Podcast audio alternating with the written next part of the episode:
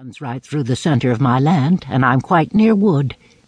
A neighbor and his daughter were going to Green River, the county seat, and said I might go along, so I did, as I could file there as well as at the land office. And oh, that trip! I had more fun to the square inch than Mark Twain or Samantha Allen ever provoked.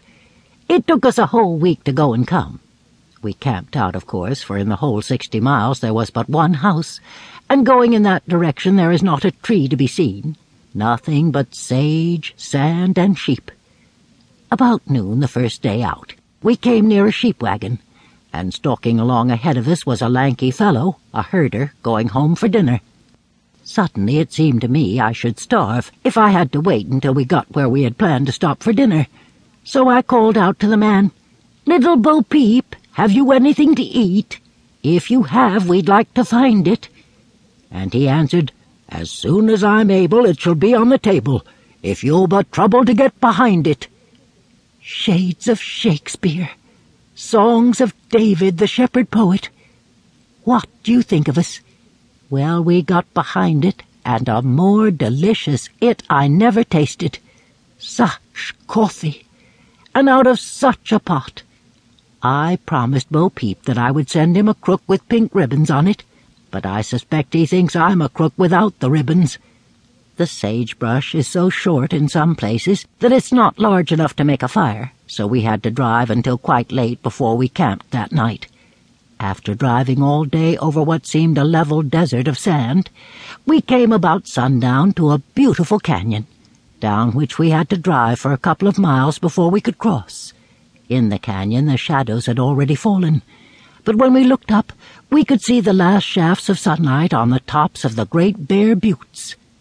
Suddenly, a great wolf started from somewhere and galloped along the edge of the canyon, outlined black and clear by the setting sun. His curiosity overcame him at last, so he sat down and waited to see what manner of beast we were. I reckon he was disappointed, for he howled most dismally. I thought of Jack London's The Wolf, after we quitted the canyon, I saw the most beautiful sight. It seemed as if we were driving through a golden haze. The violet shadows were creeping up between the hills, while away back of us the snow-capped peaks were catching the sun's last rays. On every side of us stretched the poor hopeless desert, the sage grim and determined to live in spite of starvation, and the great bare desolate buttes, the beautiful colors turned to amber and rose, and then to the general tone, dull gray. Then we stopped to camp, and such a scurrying around to gather brush for the fire and to get supper. Everything tasted so good. Jerrine ate like a man.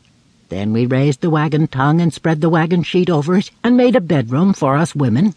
We made our beds on the warm, soft sand and went to bed.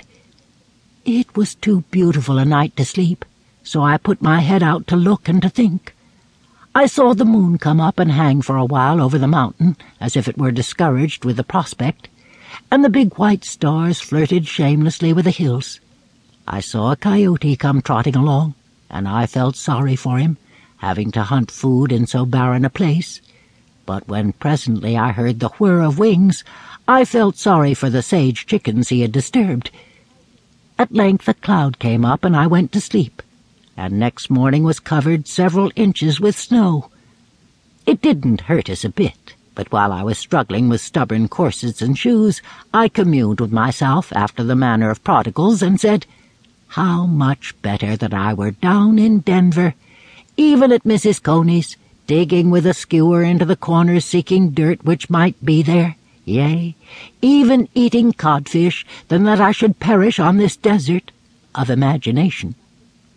So I turned the current of my imagination, and fancied that I was at home before the fireplace, and that the back log was about to roll down. My fancy was in such good working trim that before I knew it I kicked the wagon wheel, and I certainly got as warm as the most sought scientist that ever read Mrs. Eddy could possibly wish. After two more such days, I arrived. When I went up to the office where I was to file, the door was open, and the most taciturn old man sat before a desk. I hesitated at the door, but he never let on.